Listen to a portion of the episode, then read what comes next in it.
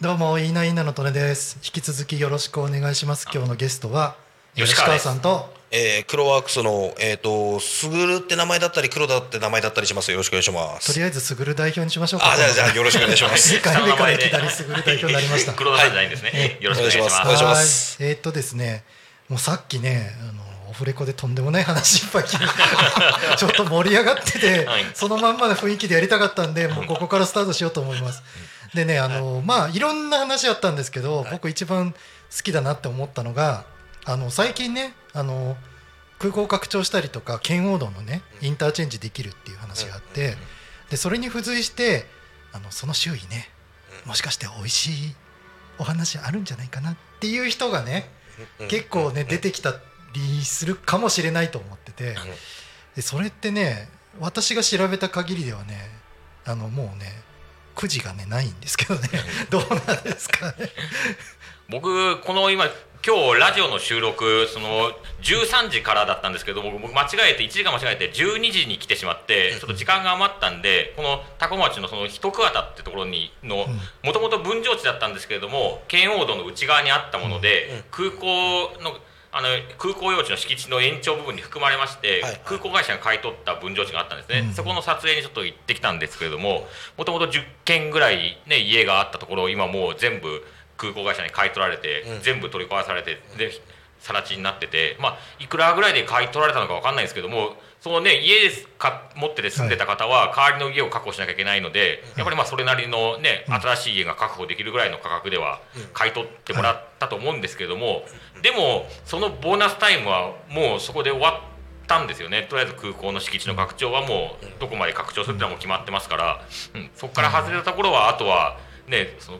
ババ抜きじゃないですけど、まあ、ラッキーな人はね、もしかしたらそのどっかの民間企業の開発用地として選んでもらえるかもしれないですけども空港の拡張エリアはどうしてももともとある空港を敷地広げるわけですからその空港の周辺の土地を買わざるを得ないですけれども、民間の、ね、会社は絶対にそこじゃなければいけないっていう理由はやっぱり空港会社よりは薄いので。そうですよね、そうですよね。その点ねそこに過度な期待を抱くのは僕はちょっとやっぱり危険じゃないかなと思うんですよ。ね、ただやっぱこう噂話程度ですけど、はい。その空港の用地にかかったことによって、はい。何億円儲かったとかっていう噂話って出てくるじゃないですか、はい、うん。そうなってくるとそれに伴ってもっと地価上がるんじゃないかなとかって期待す。る人たちもで一応空港の用地はもう定まりましたし、はい。あと圏央道もある程度用地買収終わってんのかな。99.5%以上はもうもうあとは話がついてない地権者にその強行手段に出るだけの段階ですね。はいはいはい。だからそのある程度もうね空港と圏央道が決まった、じゃあそれに付随する付け替え道路とか、はい、はい。あのそのぐらいですよね。道路あと道路用地ぐらいはい、うん。がまだ余力として残ってるんですけど大体それももううん。はい。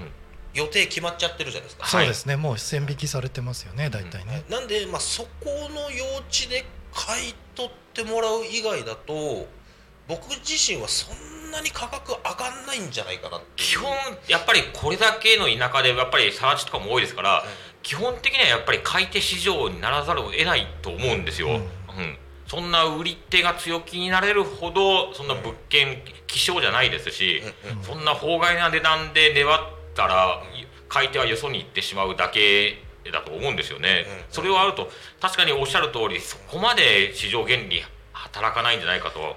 あまあ坪単価5000円とか1万円とかそういう世界だったのが、はい。坪単価2万とか3万とか、はい。そういう金額になってくる場所はおまあ空港近くなったり、はい。新しくできて通りが良くなったど通りに面してるとか、はい。だったらありえるとは思うんですけどね、うん。はい。その多古町に限って言わず空港周辺の全体がぐんと上がるかっていうとそういうわけじゃないのかなっていうことですよね。企業さんね移住者の方はもしかしたら他校がすごく好きで多古町で家を見つけたいって人はいるかもしれないですけども、はい。企業さんはまあ変な話別絶対に多古町じゃなければいけないっていうような理由もなかったりすると思うのでそうなると、まあ、旧大英町、はいまあ、下草ですと遠いですけども芝山、い。はい。まあ、ちょっとまあもう少し予算を抑えるんだったら、まあ、3部とかそっちの方行っちゃってもいいかなみたいなはい。会社とかの判断も下しやすくなってしまうので、それを考えるとあまりに競争相手が多すぎて、はい、なかなか期待通りの地価の値上がりっていうのは僕もそんなにはもうとりあえずボーナスタイムは終わったと思うんですよ。はい、ART 終わった？はい。空港絡みの、はい、やっぱり空港の敷地はやっぱり条件としては別格ですけれどもあと、まあ、騒音ねどうしても騒音特別障害区域に含まれてしまうところはまた別個ですけれども、うん。ねそう。あのもう結構公共事業ってはいやっぱ先回りしてねはい。あの内々でもう話ついちゃってる時があるんでう今からねそのそれを狙ってくるにはんうん。お話通りもう周りにいっぱい土地がありすぎるんでねここに関して。言そうなんです。で騒音区域住宅は建てられなくても事業所は建てられるじゃないですか、はい建てだから騒音区域安く買えるんで、はい。そっちの方で、はい、どうしてもその足を引っ張ってしまうところもあると思うんですよ。そうですね、はい。いやまあ難しいよな、だ僕が多古町で取得させていただいた物件っていうのがマグラって呼ばれる地域であはい、はい。あのーもうどっちかというと空港すぐ近くではい。今もうリフォーム作業とかして空見上げるとあのランディングしてくる飛行機が見えるようなあはい、ビーカーソロにランディングしてくる飛行機が見えるようなそういう場所なんで、まあそこに住むようになったら圏央道のインターすぐ近くなるから便利だなぐらいは思いますけど、はい。はいそこがじゃあぐんと地価上がるかっつったらいやそんなことはないんじゃないのかなまあはい、あのですね。ね他の地域でもインターができたっていうところは結構まあそれこそ横芝のはい。インターなんですけどそんなにいや別にそんな全然動きは、はい。そうですよね。なんか僕もそのインターができたらそこがもうガーって上がるっていう、いわゆるとあ都市部の法則とは、うんこっちは全然違うなって思ってて、はい、け同じ圏央道でも例えばあの久喜ジャンクションの周りとかは今もう結構地味毛量が動いてるんですよ。はい、あの辺はやっぱりどうせジャンクションもあるしいろんな、ね、別の方の高速も使えるのあるのであの辺は引き合い強いんですけど同じ圏央道でも下草インターとか神崎インターとか、はいはい。本当インターができてただけであとは光景何も変わってないと思うので基本的に。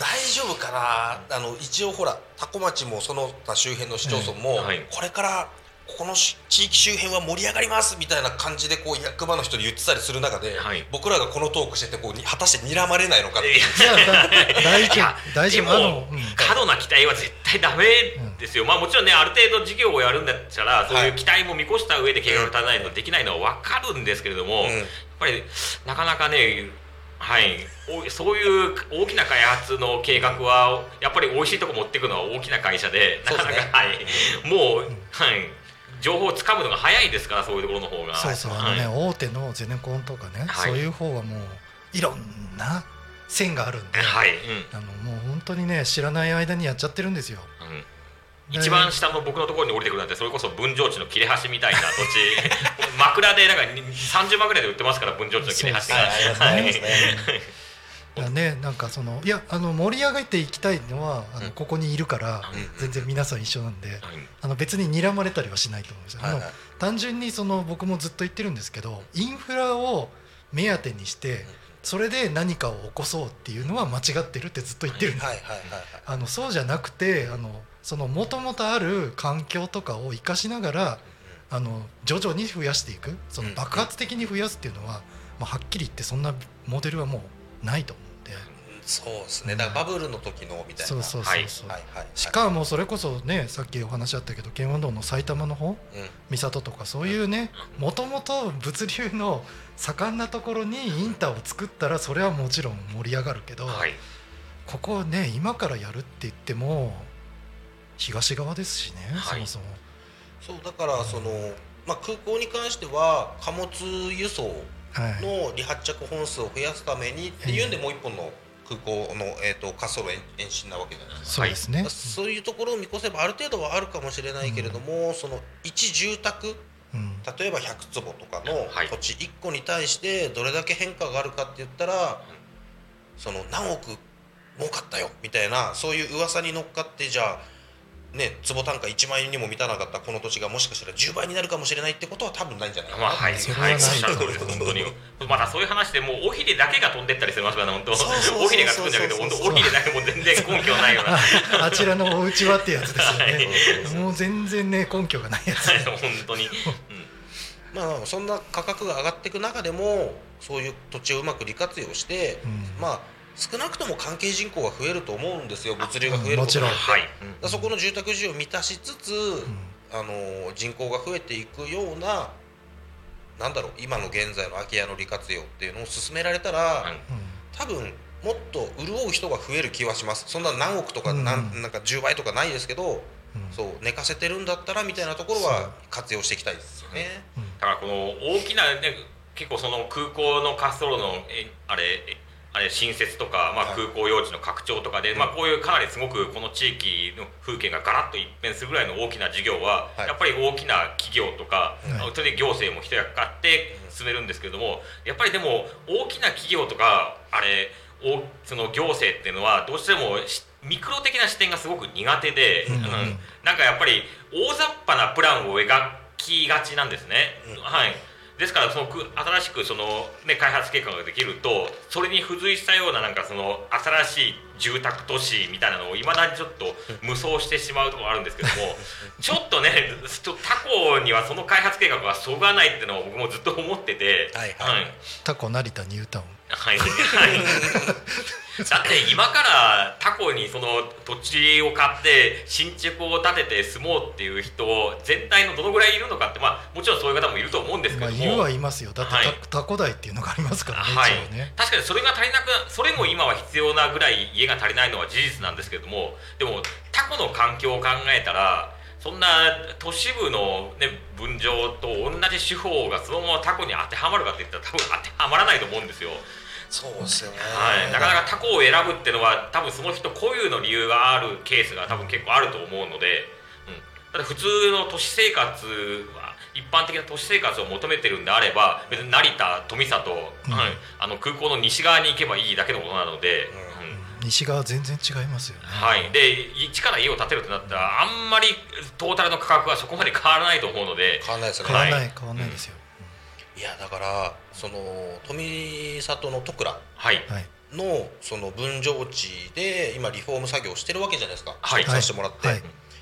いや足りなくなった資材をはい。ホームセンターに買いに行くのがホームセンター近いんですよね。はい、多分多分あのでっかいでっかいホームセンターね。そう。車ですぐ行くともう5分10分ぐらいではい、それなりの資材が揃うホームセンターにポンと行けるんですよ、はいはい。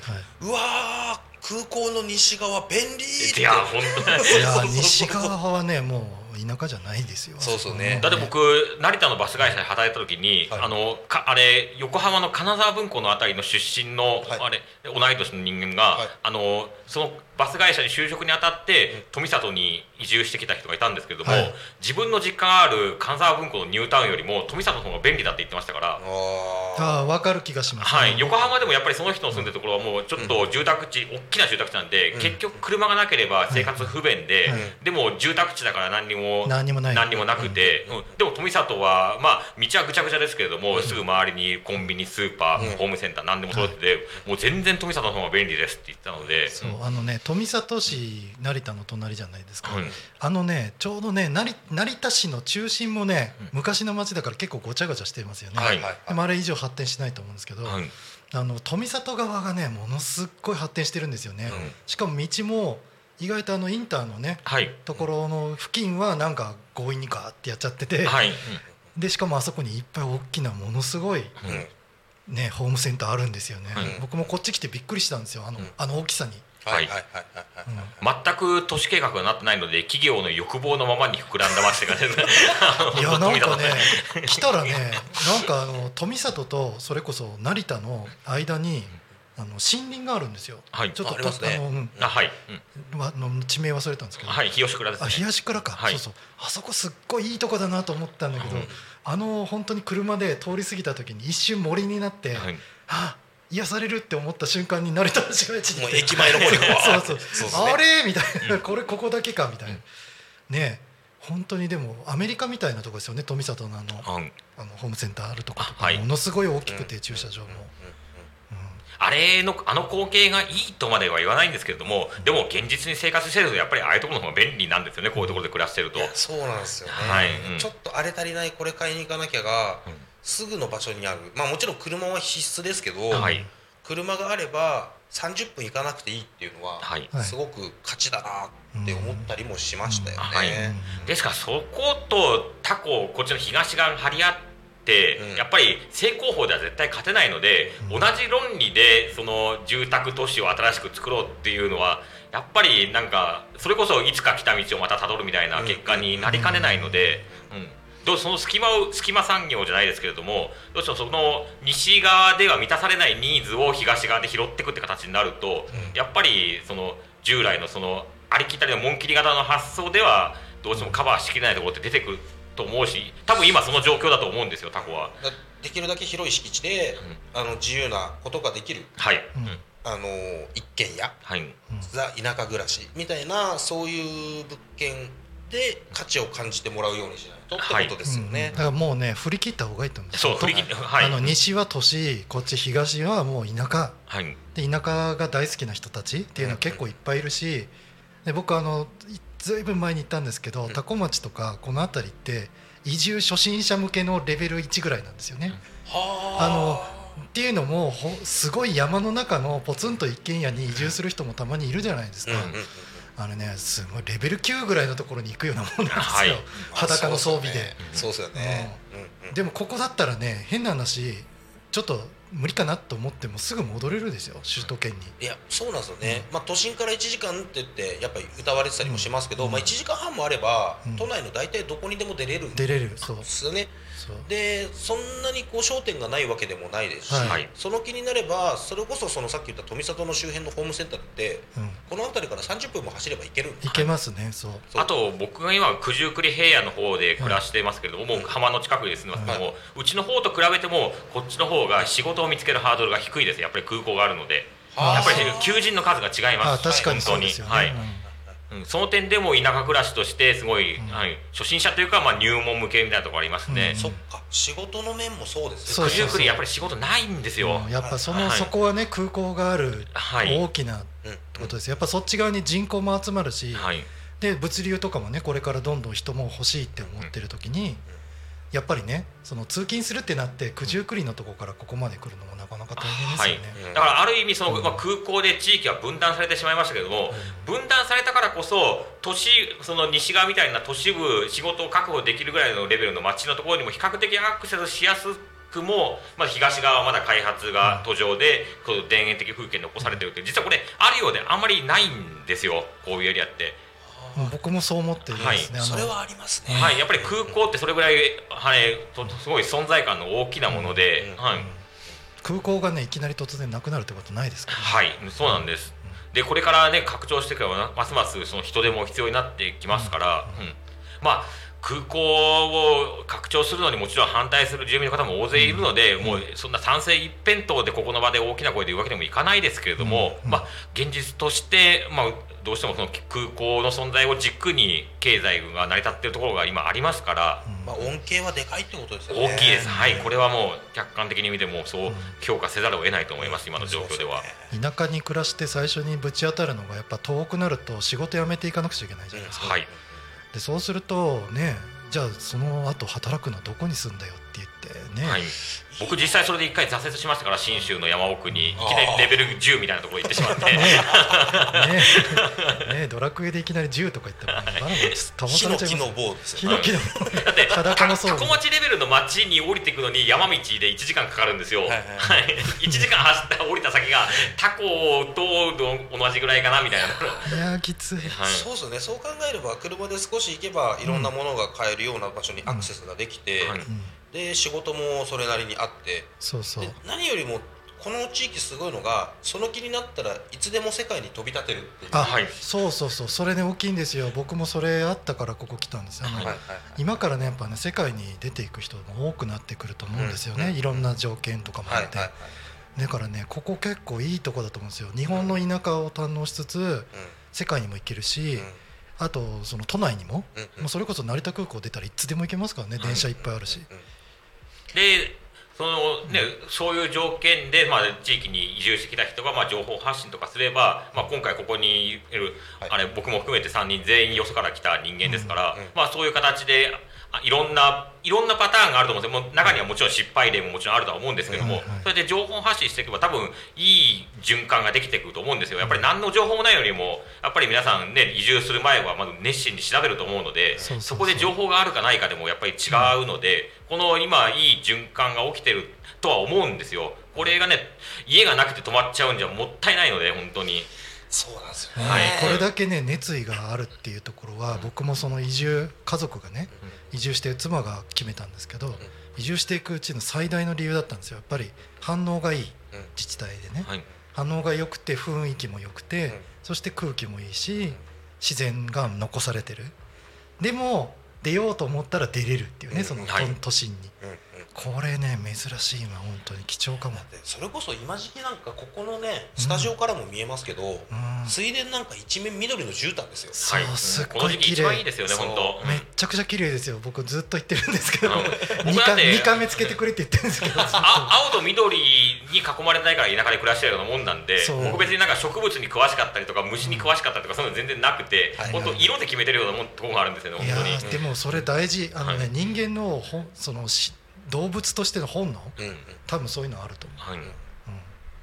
そうね。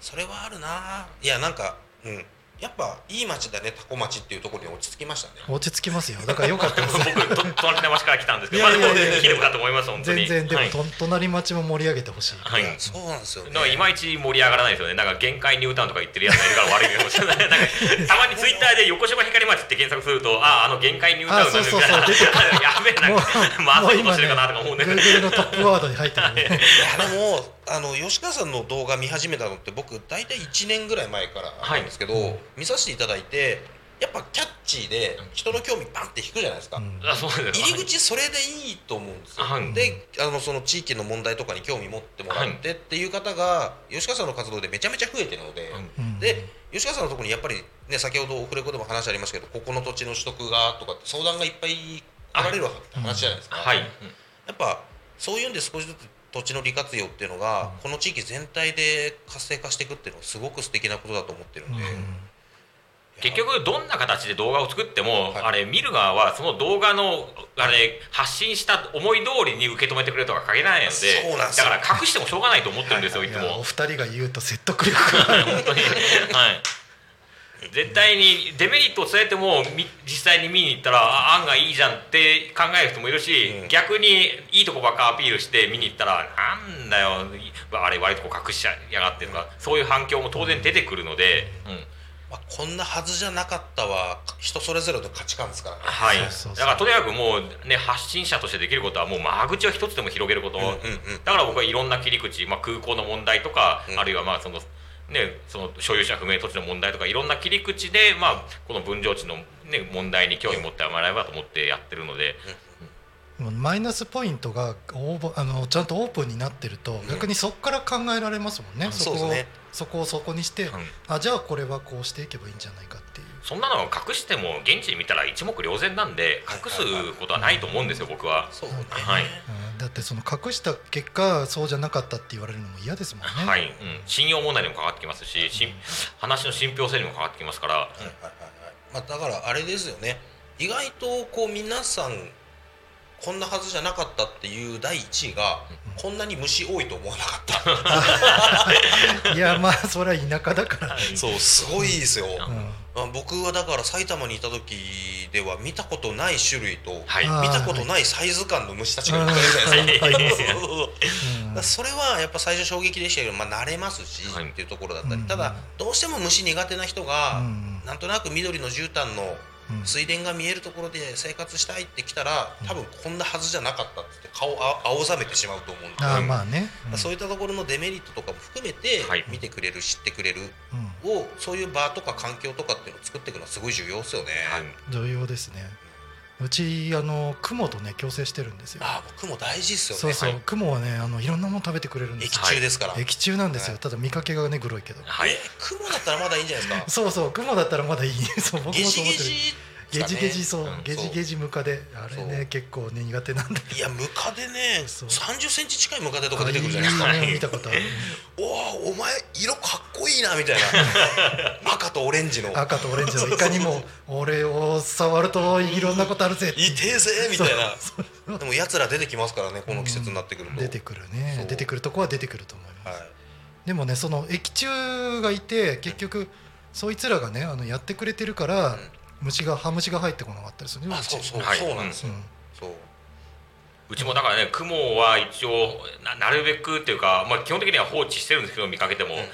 やっぱりその妻は「うん。いやー!」とか時々 悲鳴が聞こえるので、はい、そうね、最近分かったのが雲の糞うん。意外と落とすんですよ。はい。でその紙の和紙っぽい感じの照明とかがあると、ん。そこに染みついちゃって落ちなくなったりとか、はい。だから汚れ問題どうしようかなみたいな。ああ確かに、そう。でもそれでも液中だからって僕は一緒に共生してますけどね、はい別にあの寝転がったところで目の前にいても普通に。はい、ねあのなんか刺したりとかするわけじゃないそうなんですよね。はい。雲ってすごいね臆病なんでね、うんですね、うん今日ね机事務所の机にいたやつは足一本ないんですけど元気にしてたんで「うん。おお前足一本ねえのか」ってだんだん会話するようになってきあちゃそう。うそう僕もねあのアシタカグモ見つけてアッシーって名前つけて。でも名前が悪かったのか逃げちゃって。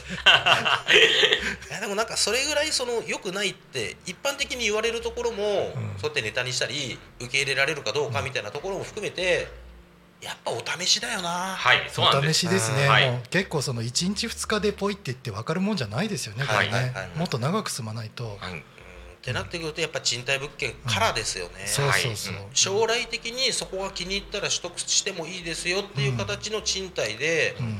スタートアップできるような土地の利活用家の利活用がやっぱしたいな、なんかね、ふと思ったんですけどストックオプション的なものあったらいいかもしれないですね。あの一何年か住んだらもうそのお家を譲りますみたいな、うん。ああはい。たまに見ますね、ありますね。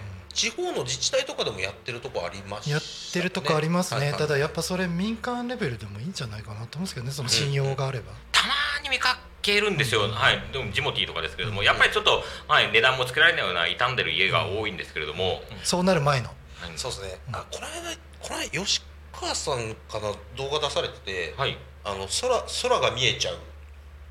空が見えちゃう？空が見えてる。はい。DIY 可能物件みたいななんか以前やられてなかった？あ動画ではなくてツイッターとかでは、はい、話すことありますね。はい。そうですよね。あのもう屋根が崩壊しててはい。空あの家の中から空が見える DIY 可能物件どうすんだよみたいな。はい。いやいやまあそこにねなんかこうやれば。ね面白いあの面白い。ですよね。もうね全然話尽きないんでいや本当に。このこの二人ね次回も読みたい。予定が合うん僕はスケジュールは大丈夫です。何とかします。から、本当に。じゃあ、もう時間合わせてはいこれより吉川さんお忙しいから、うん。ちょっと次回もこのままやりたい。多分ねまだ全然お二人の引き出しのねもう最初開けたぐらいでああっていう感じですよ。ちょうど僕今タコ町の中で2つ取材進めてるのがあるので、はい。はいこっちに来る機会が多いですから、ぜひ、ぜひじゃあ次回もお願いしたいなとはい、思います、よろしくお願いしよろしますくお願いします、でね逆に僕らがあの黒田さんの何かね。はい。黒ワークスさんに出る子のもああるか。もしれないあもう出たければいくらでも出てください。っていうか何だったらあのこの動画出してくださいって言ったらうちであげます。まあね。今そんな状況になってますうち。あそんな状況になってる。あそうですか。それはそれは。えじゃああの私もなんかしようかな。はい。はい。じゃあすいません。あのこれで終わりたいと思います、はいえっと、ちなみにねこれ放送された時はもう終わってるかもしれないですけど7月の25と26日あの祭りがありますタコで。はいはい4年ぶりに開催されて花火も上がるんでぜひ来てください。ちなみに平日です。はい、はい。もうずっとねあの古くからの言い伝えでこの日って決まってます。ああなるほど、日にちが決まっちゃってるから曜日が決められない。はい。曜日は決められません。ただみんないろいろ言ってます。はいはい。はい。はい じゃあそんなことにしておきましょうか。はい、じゃあすいません。じゃあまたよろしくお願いします、はい、よろしくお願いします。ありがとうございました。スタンバイになってるけどこれは映像撮ってるのかな？あ撮ってないかも。あらららら。はい。ままあいっか。はい。でもまあ、はい、ずっとトークメインでやってるから、はい。いやでもほらね。Talk Me FM.